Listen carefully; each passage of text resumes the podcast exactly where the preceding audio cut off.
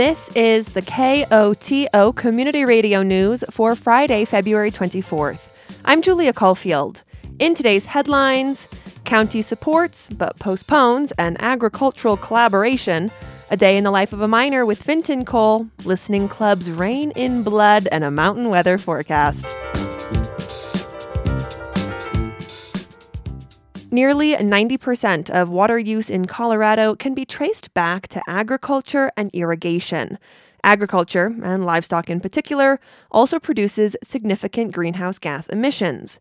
A recent work session of the San Miguel Board of County Commissioners featured a discussion on how to use federal and state money to best support sustainable farming and ranching practices. KOTO's Gavin McGough has the story. Saving Tomorrow's Agricultural Resources or STAR, is a free nationwide program intended to support farmers looking to improve their soil health and reduce negative environmental impacts. A newer program, STAR Plus, promises to take those practices even further. Max Newmeyer, an agricultural consultant working with San Miguel County, explains. When we talk about STAR, we're talking about the STAR rating system. Anybody can go fill out a STAR field form, get a rating, and a free soil health test. That's STAR. Um, STAR Plus, it comes with three years of incentive payments. It also comes with educational materials. We're making documentary films. There's a research component. Um, and uh, uh, there's going to be a peer to peer learning component.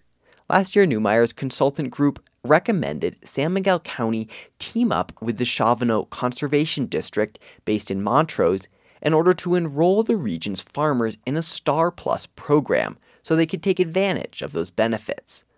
But such a collaboration is proving hard to work out. Steve Hale of the Shavano board points to one difficulty.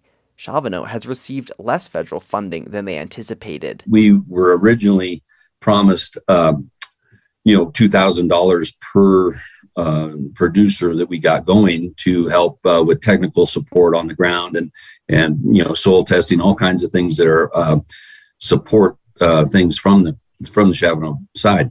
So now um, they've chopped that basically by by two thirds, and so we're only going to get thirty seven hundred fifty dollars for managing um, at, at this point five five producers.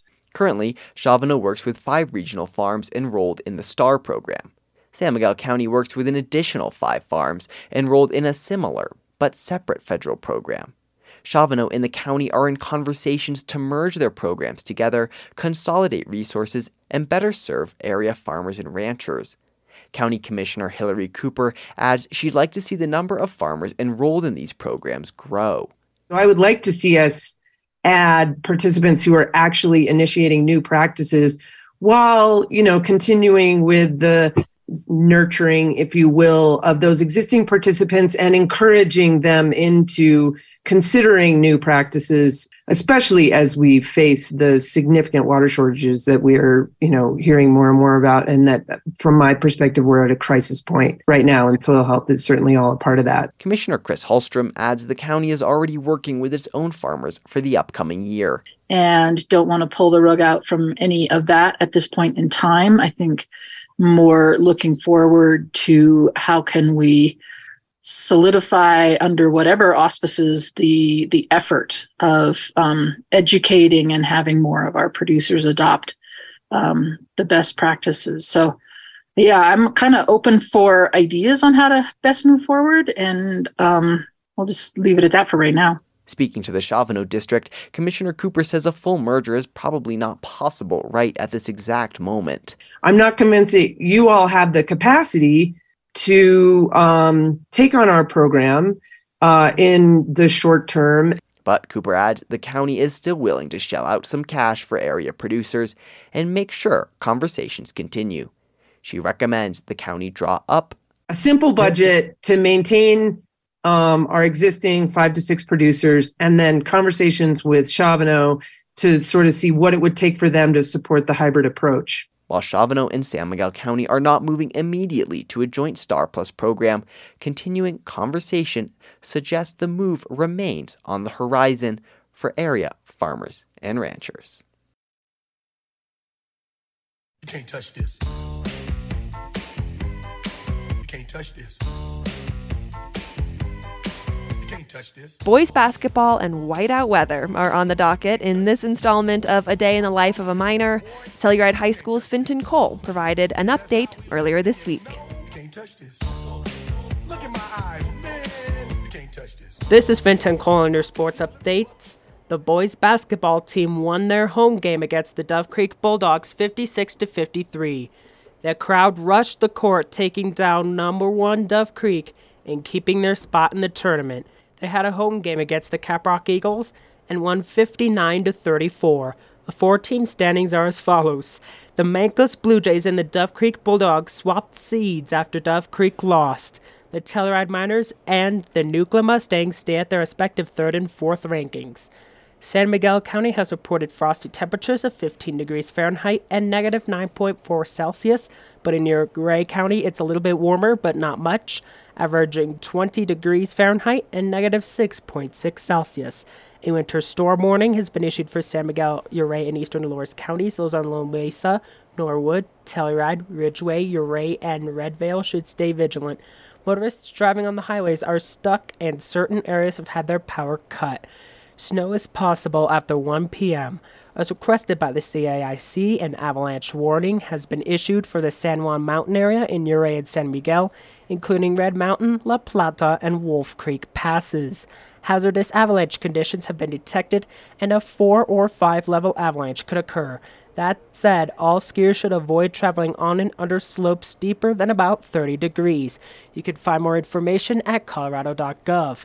There you have it for, for your sports updates for this week. I'm Finton Cole reporting live from Telluride High School, and we'll see you next week.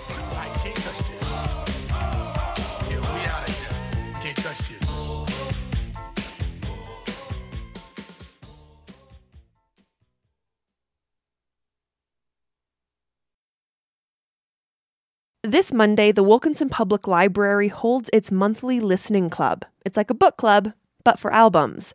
Justin Criado will lead the February club with his work of choice, Slayer's 1986 album, Reign in Blood. KOTO News spoke with Criado about his selection.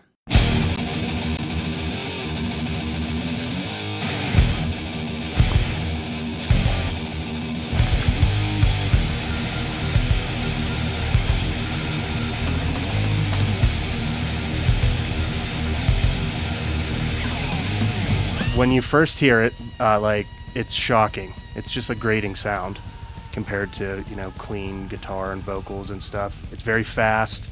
It's like you can't process it when you first hear it, if that makes sense. And like for me, like you have to keep listening to it. You kind of have to live with it a little longer.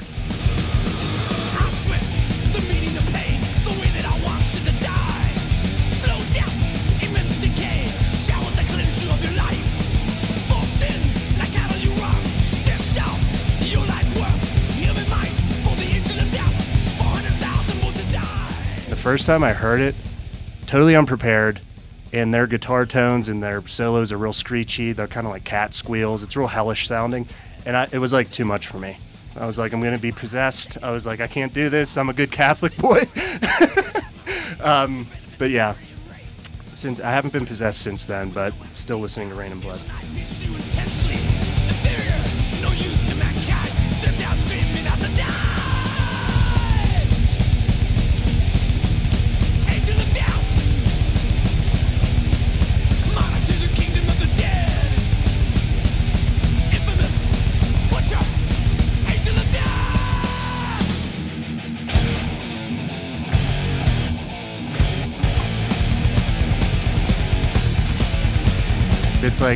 Reading uh, a horror book or watching a horror movie.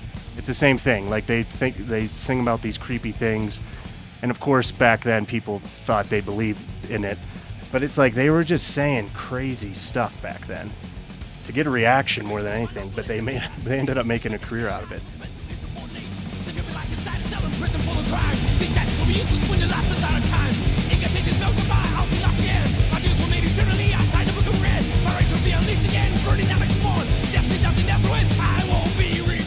There's almost like an ominous, like, oh, I shouldn't be listening to this, but like I kind of like it.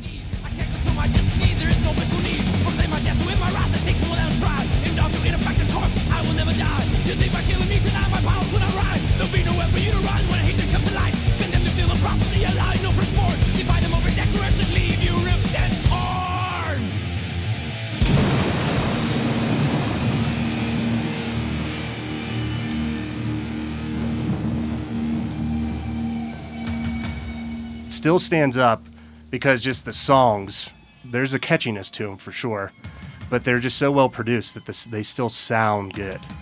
You know, like the technology of that time captured it well. But yeah, they, they have some of like the most recognizable popular metal songs ever, inc- including "Raining Blood."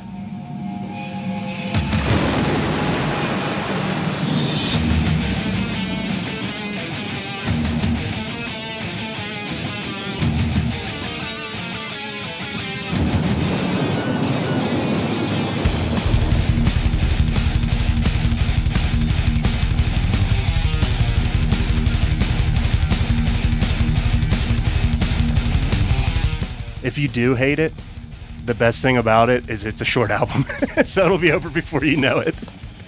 And if you and if you happen to you know uh, if it happens to resonate with you and you want to know more, I'm a total nerd about all this, so I'm happy to give people more recommendations afterwards.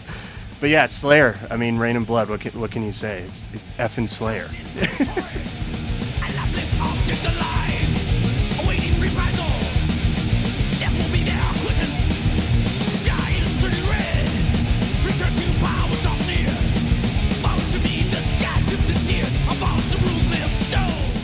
Justin Criado will lead the February listening club on Reign in Blood on Monday, February 27th from 6 to 7 p.m. at the Telluride Music Company.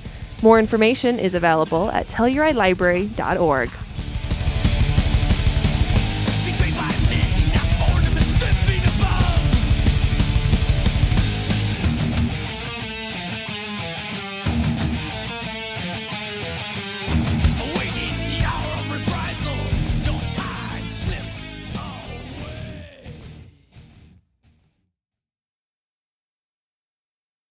Winter snowstorms on Wednesday closed most roads in the Telluride region.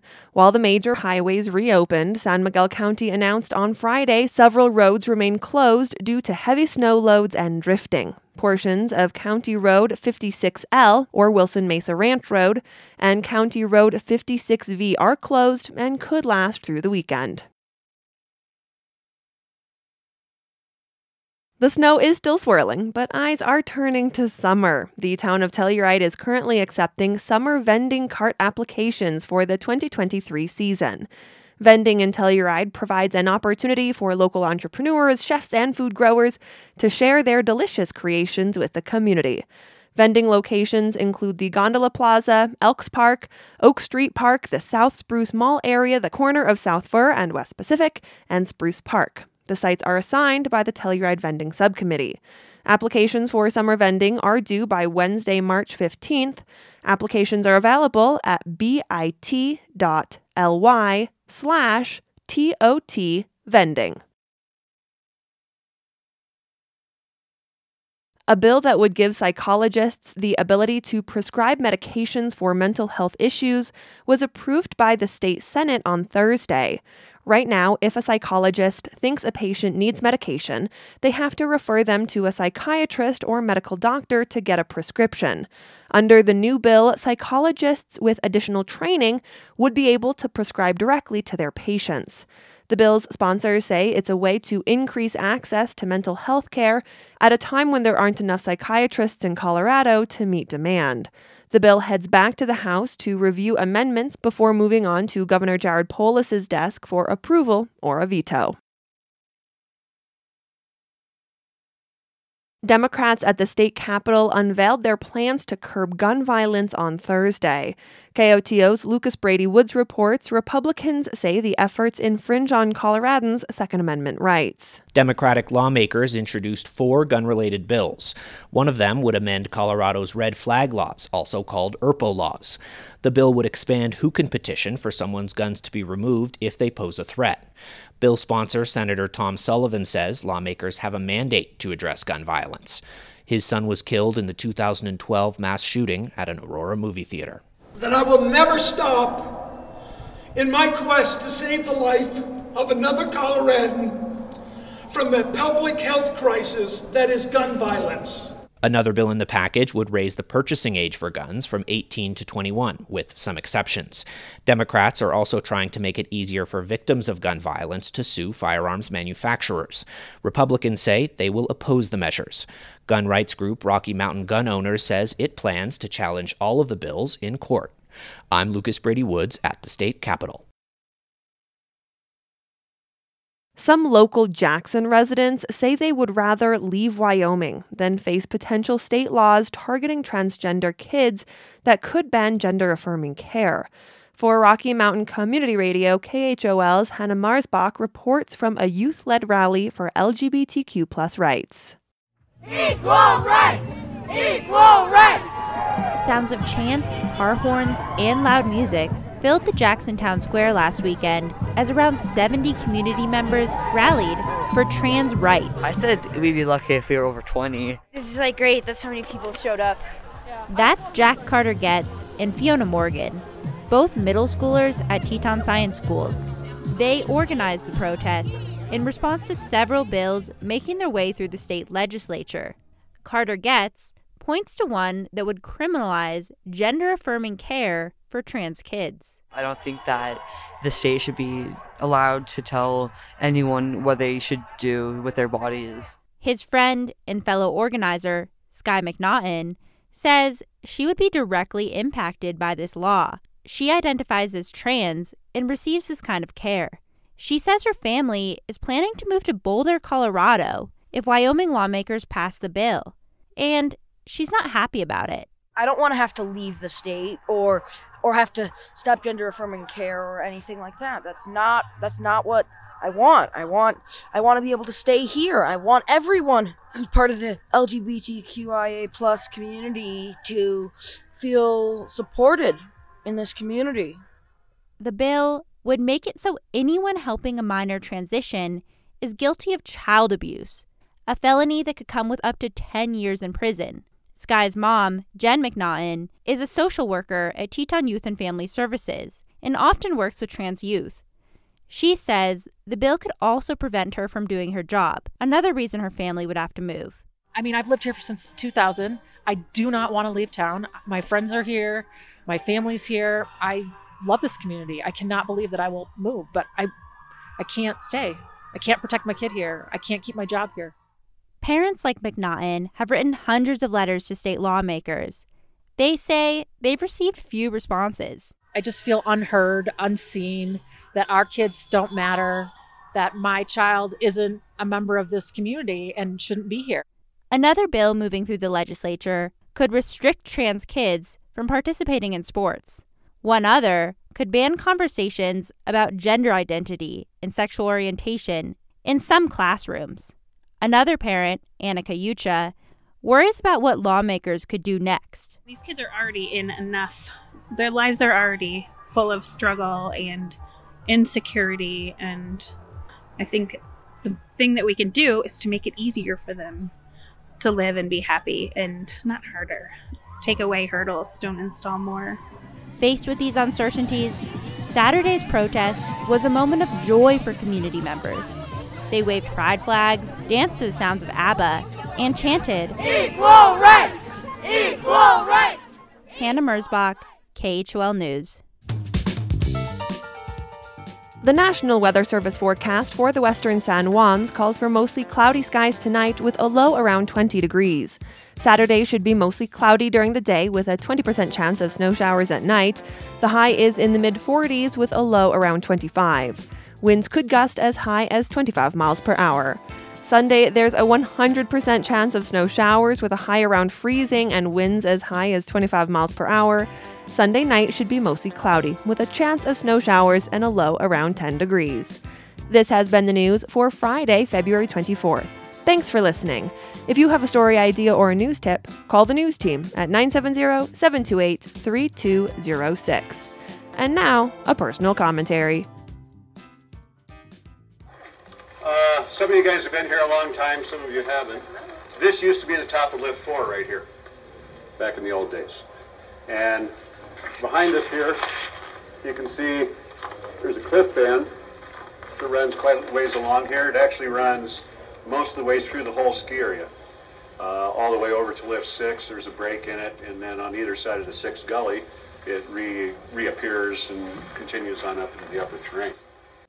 Hey, this is Teresa at the Telluride Historical Museum with your Miner's Minute, and you just listened to a clip of an oral history of John Craig Sturbins, also known as Sturby. Sturby was Telluride's past snow safety director and lifetime ski patroller. This oral history video gives you a behind the scenes look at avalanche mitigation, ski safety, ski patrol history, and more. It was made possible by Larry Hopkins and is showcased in our latest annual exhibit celebrating 50 years of the Telluride Ski Resort. This exhibit will run through April 1st, so now is your last chance to check it out and hear stories like this. If you haven't already, be sure to pre order your spring daffodils. Pre sales are live now on our website and include a discount of $3 per bundle. Then, starting March 13th through 17th, we will be selling our bundles of daffodils at the community table on Main Street or at the museum for $15 a bundle. All proceeds are going to benefit two great causes the Telluride Museum and the American Cancer Society. You can visit the museum Tuesdays through Saturdays, 11 to 5 p.m., with Saturdays always free for locals. Thanks, KOTO. You're a rare medium. Well done. Opinions broadcast over KOTO are those of the speakers. You are also invited to express your views after the news or on Access each weekday at around 4 p.m. If you would like to comment, please contact a staff person here at KOTO. We encourage you to speak out on important public issues.